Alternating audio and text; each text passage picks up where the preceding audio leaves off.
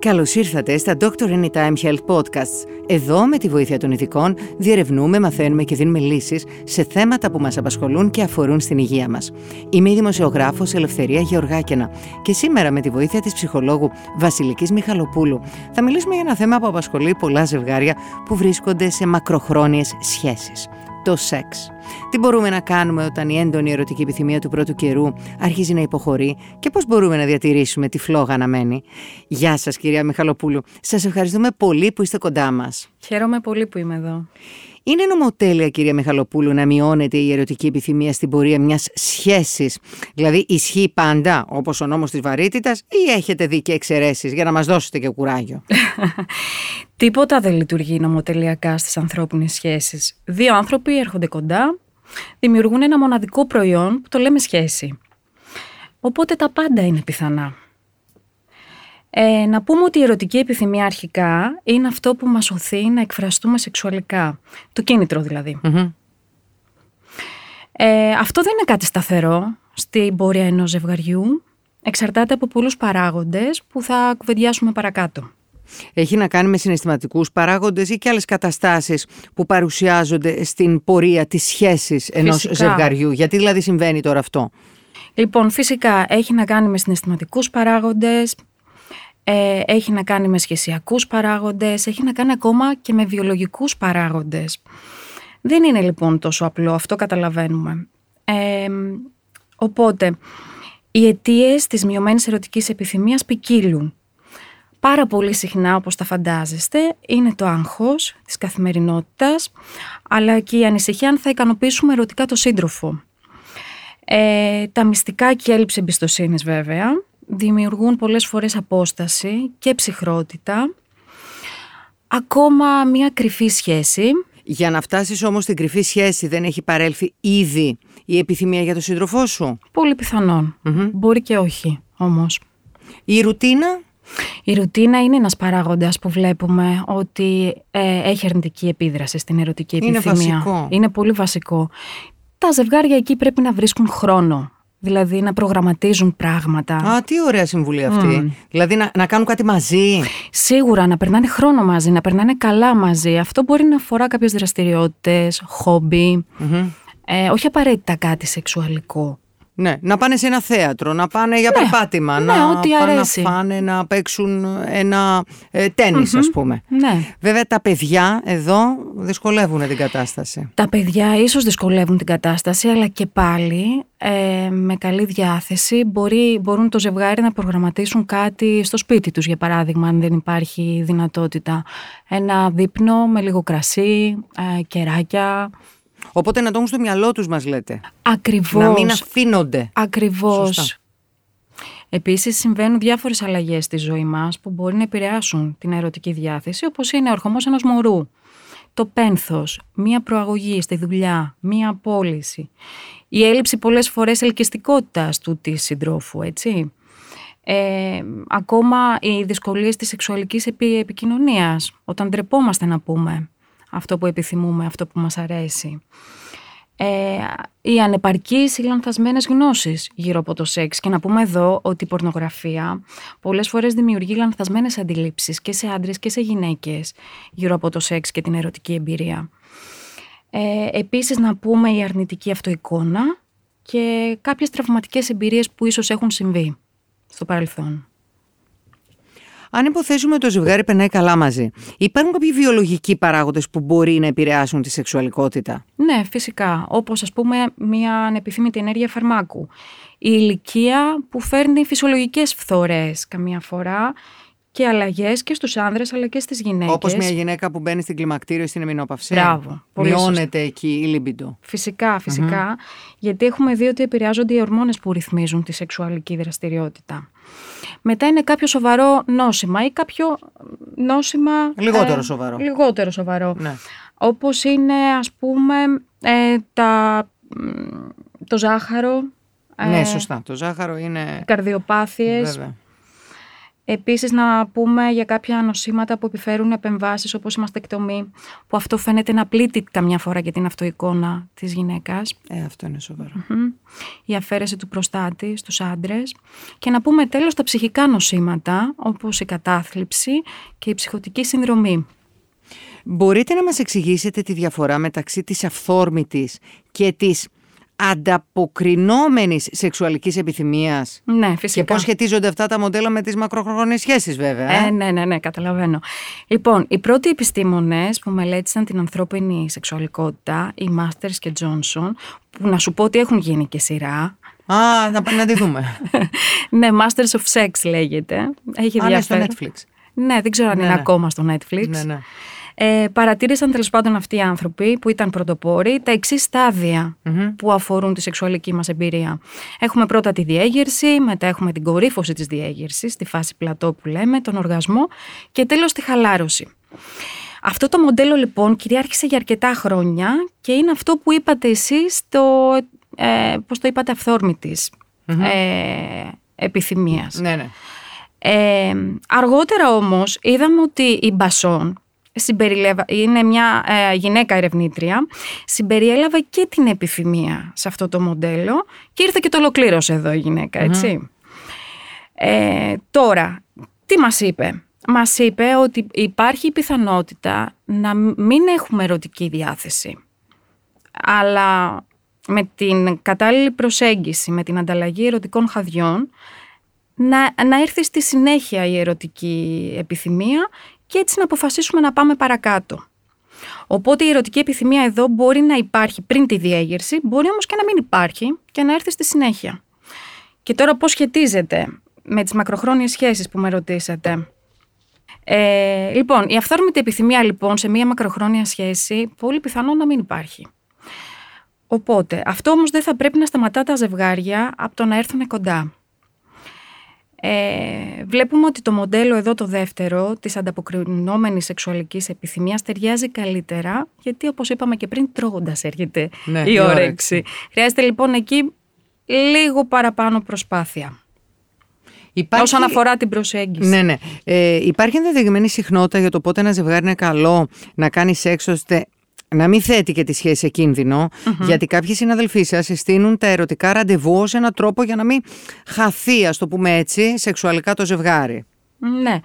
Θα ήταν λάθος να πούμε ότι υπάρχει ενδεδειγμένη συχνότητα επαφών. Αυτό εξαρτάται από το ζευγάρι και από άλλους παράγοντες, όπως είπαμε πριν. Οπότε καταλαβαίνουμε ότι το σεξ βιώνεται διαφορετικά ε, από κάθε... Καταλαβαίνω ότι δεν θέλετε να πείτε αριθμό, ε, και έχει να κάνει με το πώς νιώθει το ζευγάρι, όμως μπορεί να πείτε έναν απαγορευμένο αριθμό. Δηλαδή αν είναι Ε, όταν δεν κάτω από συμβαίνει- μία φορά το μήνα, μία φορά το μήνα μπορεί να είναι λίγο. Για, για εσάς που είστε επιστήμονας, δεν ξέρω. Όχι, δεν θα το έλεγα αυτό. Θα μπορούσε να είναι κανονικό και αυτό; Ναι, θα μπορούσε Ναι, ναι. να είναι κανονικό εφόσον ε, και τα δύο άτομα νιώθουν ότι είναι ικανοποιημένα. Δηλαδή, ο βαθμός ικανοποίησης εδώ μετράει. Α, μάλιστα, πολύ σωστό. Ωραία, ωραία. Ε, για παράδειγμα, πολλοί άνθρωποι ε, δεν ενδιαφέρονται για το σεξ, είτε λόγω ιδιοσυγκρασίας, είτε άλλων παραγόντων. Και αν, συμφωνώ, αν υπάρχει σύμπνοια στο ζευγάρι ως προς αυτό, είναι μια χαρά. Μπορούν να είναι και ευτυχισμένοι Μμμ, και χωρίς αυτό. Δεν υπάρχει κάποιο πρόβλημα. μμμ. Για πείτε μας τώρα για τα ερωτικά ραντεβού. Λοιπόν, βοηθάει πάρα πολύ ε, να σκηνοθετούμε όχι μόνο ερωτικά ραντεβού, ερωτικές στιγμές, αλλά ας πούμε για το ραντεβού, ε, αλλά το σημαντικό είναι να ακολουθούμε όλες εκείνες τις λεπτομέρειες που μας κινητοποιούν σεξουαλικά. Δηλαδή, ε, θα πω εγώ κάτι και δείτε κι εσείς αν σας ταιριάζει. Μπορείτε για παράδειγμα να πάτε ξεχωριστά σε αυτό το ραντεβού, σαν άγνωστοι και να ακου- ακολουθήσετε όλη τη διαδρομή, ξεκινώντας από το φλερτ, χωρίς όμως να είναι απαραίτητη προϋπόθεση ότι θα καταλήξετε στο κρεβάτι. Ε, να πούμε ότι ο αυτοσχεδιασμός, ε, η ελευθερία, η παρόρμηση, το χιούμορ, σίγουρα πάνε την κατάσταση σε ένα άλλο level. Ε, οπότε, νιώστε ελεύθεροι. Νιώστε ελεύθερες να πειραματιστείτε και να παίξετε με οτιδήποτε. Αρκεί να συμφωνούν τα άτομα βέβαια που εμπλέκονται, έτσι. Ε, να σας πω ότι αυτό που αγχώνει και χαλάει συνήθως τη φάση είναι σίγουρα το κυνήγι των επιδόσεων και οι προσδοκίες. Τότε τα πράγματα αρχίζουν και βαραίνουν. ε, χάνεται η μαγεία, χάνεται η χαρά και ίσως να μην έχουμε και πολύ καλά αποτελέσματα. Ε, και αφού μιλάτε έτσι για τα αρνητικά, το στρες που είπατε στην αρχή, υποχρεώσεις, τα παιδιά, ε, άλλες ευθύνες στη ζωή, ε, πώς ε, μπορούν να επηρεάσουν ε, τη σεξουαλική επιθυμία ενός ζευγαριού, καταλαβαίνουμε βέβαια την απάντηση, αλλά το, Ναι. η βασική ερώτηση είναι Ναι, πώς ναι. μπορούν να διαχειριστούν ε, γυναίκες και άντρες αυτές τις προκλήσεις. Ναι, σίγουρα η σεξουαλικότητα, όπως είπατε, πάει περίπατο, το φανταζόμαστε αυτό. Ε, χρειάζεται προγραμματισμός. Βέβαια, εδώ θα πρέπει τα θεμέλια της σχέσης να είναι καλά, να είναι γερά. Οπότε εκεί θα πρέπει οι γονείς ε, να θυμούνται πως κάποτε ήταν και εραστές. Κάνοντας πράγματα μαζί, όπως είπαμε και στην αρχή της κουβέντας μας, και να μην νιώθουν βέβαια ενοχές όταν προγραμματίζουν χωρίς τα παιδιά ε, κάποιο ταξίδι, ε, οτιδήποτε, κάποιο ένα βράδυ δικό τους. Ε, γιατί όπως καταλαβαίνετε κι εσείς, ε, αν δεν είναι ευχαριστημένοι με τη μεταξύ τους σχέση, θα δημιουργούνται και προβλήματα γενικά στην οικογένεια και με τα παιδιά. Οπότε, προγραμματισμός, προσωπικός χώρος και όρεξη θα έλεγα. Ε, κυρία Μιχαλοπούλου, είναι η ερωτική επιθυμία κάτι που μπορεί να έρθει και να φύγει; Ναι, ναι, και κάπου- να ξαναέρθει σε ένα ζευγάρι. ναι κάπως έτσι συμβαίνει. Ενθαρρυντικό. Ναι, ναι από μας εξαρτάται ε, κάποιες φορές. Ε, ο τρόπος που βιώνουμε την επιθυμία δεν είναι σταθερός. Ε, με, τον, πα- με την πάροδο των χρόνων συμβαίνουν αλλαγές ε, που σίγουρα επη- επηρεάζουν τη σεξουαλική όρεξη. Να σας πω ότι αυτό που βοηθάει ε, είναι η επικοινωνία, το πόσο καλά επικοινωνούμε, η ειλικρίνεια ε, για όλα αυτά που νιώθουμε και να σας πω ότι οι έρευνες έχουν δείξει ότι η εμπιστοσύνη, η επικοινωνία και η συναισθηματική σύνδεση στη σχέση είναι οι παράγοντες που ενισχύουν το καλό σεξ. Είναι πράγματι σημαντικό το σεξ σε μια μακροχρόνια σχέση, γιατί πολλές φορές ε, έχουμε ακούσει να λένε ότι ο αρχικός έρωτας και το πάθος αντικαθίστανται στην ε, συνέχεια με την αγάπη, την εμπιστοσύνη, δηλαδη με μια σχέση πιο ολοκληρωμένη. Αν και οι δύο δηλαδή σύντροφοι συμφωνήσουν ότι δεν τους λείπει, μπορεί να είναι καλά μαζί; Ναι. Ή θα λέγατε ότι μετά αυτό δεν είναι ερωτική σχέση, είναι φιλική; Όχι, αν το αποφασισουν και νιώθουν ότι είναι καλά μαζί Μμμ. και δεν υπάρχει κάποιο πρόβλημα με αυτό, υπάρχει συμφωνία, μπορούν να είναι ευτυχισμένοι. Α, αρκεί να, είναι, να συμφωνήσουν και οι δύο. Ακριβώς. Τι γίνεται όμως όταν μόνο ο ένας έχει πιο έντονη την ερωτική επιθυμία και ο άλλος την έχει αρέα και πού; Πρέπει να υπάρξει συμβιβασμός, είναι ένα θέμα που το αντιμετωπίζουν πάρα πολλά ζευγάρια. Φυσικά. Φυσικά είναι πολύ συχνό. Μιλάτε για την ασυμβατότητα της ερωτικής επιθυμίας. Ε, και όντως είναι ένας συχνός λόγος που έρχονται τα ζευγάρια και οι άνθρωποι για υποστήριξη. Ε, εδώ οι ειδικοί θα πρέπει να διερευνήσουμε κάτω από ποιες συνθήκες συμβαίνει και σε τι βαθμό συμβα- συμβαίνει. Είναι θέμα διαφορετικής ιδιοσυγκρασίας; Ε, τι συνέβαινε στην αρχή της σχέσης; Προέκυψε κάτι στην πορεία που άλλαξε τα πράγματα. Υπάρχει κάποια κρυφή επιθυμία για συγκεκριμένες σεξουαλικές πρακτικές που δεν εκπληρώνεται λόγω ντροπής. Και έτσι το άτομο χάνει το ενδιαφέρον και την όρεξη για σεξ. Για παράδειγμα κάποιο φετίχ. Χρειάζεται εδώ διερεύνηση λοιπόν. Και να σας πω ότι σε καμία περίπτωση δεν θα πρέπει να συμβιβάζεται ο ένας για την απόλαυση του άλλου. Δεν χρωστάτε σεξ σε κανέναν, ακόμα και αν είστε σε μια μακροχρόνια σχέση. Κάποιες γυναίκες Ναι. ε, στην αρχή της ε, σχέσης ε, μ, θαυμάζουν τον άλλον, οπότε αυτό τους δημιουργεί ερωτική επιθυμία. Συμφωνώ. Κατά τη διάρκεια όμως της σχέσης περνάει ο χρόνος, απομυθοποιείται. Ναι. Ο άντρας όμως ε, ε, εξακολουθεί να θέλει και να αποθεί τη γυναίκα του. Εκείνη όμως δεν τον θαυμάζει πια. Μμ. Τι γίνεται; Πάνε για θεραπεία ζεύγους μάλλον. Α, πολύ, Ναι. πολύ ενδιαφέρον αυτό. Ναι, ναι. Δεν πρέπει να το αφήσεις λοιπόν. Δεν πρέπει να το Εκεί αφήσεις. χρειάζεσαι τη συμβουλή του ειδικού. Ανάλογα. Μμμ. Πάλι. Ε, τα ζευγάρια κάνουν προσπάθεια, συνήθως κάνουν μια προσπάθεια πριν ε, πάρουν μια απόφαση μαζί. Ε, Μια προσπάθεια δηλαδή να να επισκεφθούν ένα ειδικό εννοείται. ναι, ακριβώς. ζεύγους. ακριβώς. Μμμ. Ε, πώς μπορεί ένα ζευγάρι που κατά τα άλλα περνάει καλά μαζί, αλλά βλέπει την ερωτική επιθυμία να αργοσβηνει να διατηρήσει τη φλόγα να μένει; Λοιπόν, να πούμε ότι πολλά ζευγάρια βιώνουν μια σχεσιακή δρυματοποίηση. Δηλαδή, τι εννοούμε εδώ, περνάνε πάρα πολύ χρόνο μαζί. Χάνουν τους φίλους τους, χάνουν τα ενδιαφέροντά τους, τα προσωπικά τους ενδιαφέροντα. Γίνονται ένα. Και αυτό έχει μια κουραση Ε, επίσης θεωρούν ο ένας τον άλλο δεδομένο και βλέπουμε ότι βγάζουν καμιά φορά και τον άσχημο εαυτό στη, στη σχέση.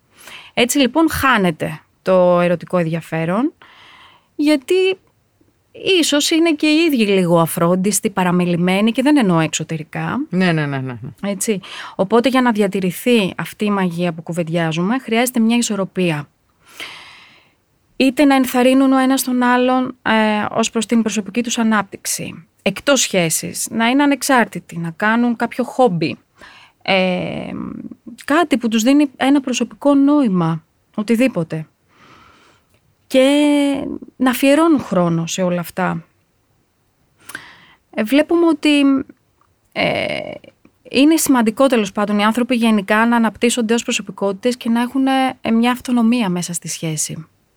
Ο πειραματισμός, η ποικιλία και η καινοτομία θα μπορούσαν ίσως να ανοίξουν ένα νέο παράθυρο στην ευχαρίστηση. Φυσικά. Από σας εξαρτάται. Δεν υπάρχει ταβάνι σε αυτά τα πράγματα. Αρκεί βέβαια να πούμε πάλι ότι πρέπει να συμφωνούν οι ηθικές αξίες και τα γούστα των ατόμων. Για παράδειγμα, υπάρχουν ζευγάρια, να σας πω, που στην αρχή ήταν αυστηρά μονογαμικά και στην πορεία διαπραγματεύτηκαν πάρα πολύ τη δομή της σχέσης τους σε μια συνενετικά, προσέξτε, αυτό έχει αξία το συνενετικά ανοιχτή σχέση, που τελικά είχε ευεργετικά αποτελέσματα και όσον αφορά τη σεξουαλική ικανοποίηση, αλλά και στο μεταξύ τους, στο σχεσιακό. Να σας πω και κάτι άλλο. Ε, μια πολύ ενδιαφέρουσα επιλογή είναι τα παιχνίδια ρόλων, που μπορούν να φρεσκάρουν αρκετά την τυπική επαφή, ό,τι αρέσει βέβαια στον καθένα και στην κάθε μία, η χρήση διαφορετικών sex toys και αξεσουάρ διάφορα, ακόμα και οι διαφορετικές πρακτικές όπως είναι το BDSM ψαχτείτε. Υπάρχουν πάρα πολλά πράγματα. Χρειάζεται Δεν ξέρω. Ε, πότε ένα ζευγάρι πρέπει να επισκεφθεί έναν ειδικό σχέσεων και σεξουαλικότητας; Ωραία. Καλή ερώτηση. Ε, όταν υπάρχουν σοβαρά προβλήματα επικοινωνίας, θα πω, που προκαλούν ρήξεις, όταν χάνεται η εμπιστοσύνη, όταν απλά καθημερινά πράγματα είναι αιτίες πολέμου. Ε, τι άλλο, φυσικά όταν παρουσιάζονται σεξουαλικά προβλήματα που δυσκολεύονται να διαχειριστούν ή εμφανίζονται δυσκολίες σε οποιαδήποτε φάση της σεξουαλικής τους διαδικασίας. Αυτά θα έλεγα έτσι πολύ γενικά. Τι θα συμβουλεύατε για να ολοκληρώσουμε μια γυναίκα ή έναν άνδρα που θα ερχόταν και θα σας έλεγε ότι αγαπά ε, το σύντροφό του ή το σύντροφό της, δεν θέλει να χωρίσουν, αλλά δεν έχει πια καμία ερωτική επιθυμία. Μήπως η απάντησή σας θα διέφερε ανάλογα με την ηλικία; Να σας πω ότι δεν θα έδινα καμία απολύτως συμβουλή, ε, όσο παράδοξο και αν ακούγεται. Θα ήμουν κοντά στο άτομο, υποστηρικτικά, ακούγοντας με πολύ μεγάλη προσοχή τι έχει να μου πει για αυτό που το δυσκολεύει και ο ρόλος μου σε, όλο αυτό, σε όλη αυτή τη διαδικασία θα ήταν διευκολυντικός και όχι κατευθυντικός. Γιατί να σας πω πώς μπορώ να ξέρω εγώ εκ των προτέρων ποια επιλογή θα έκανε το άτομο ευτυχισμένο, ευχαριστημένο και πια όχι. Έτσι δεν είναι; Σας ευχαριστούμε πάρα πολύ κυρία Μιχαλοπούλου. Και εγώ σας ευχαριστώ. Ευχαριστούμε πολύ που μας ακούσατε. Εμείς θα επανέλθουμε σύντομα με νέο Dr. Anytime Health Podcast και θα συζητήσουμε θέματα που ξέρουμε ότι σας απασχολούν όλους. Μην ξεχάσετε να μας ακολουθήσετε στο Spotify, τα Apple και τα Google Podcasts για να είστε ενημερωμένοι για τα νέα μας επεισόδια. Και να θυμάστε, με το Dr. Anytime είστε σε καλά χέρια.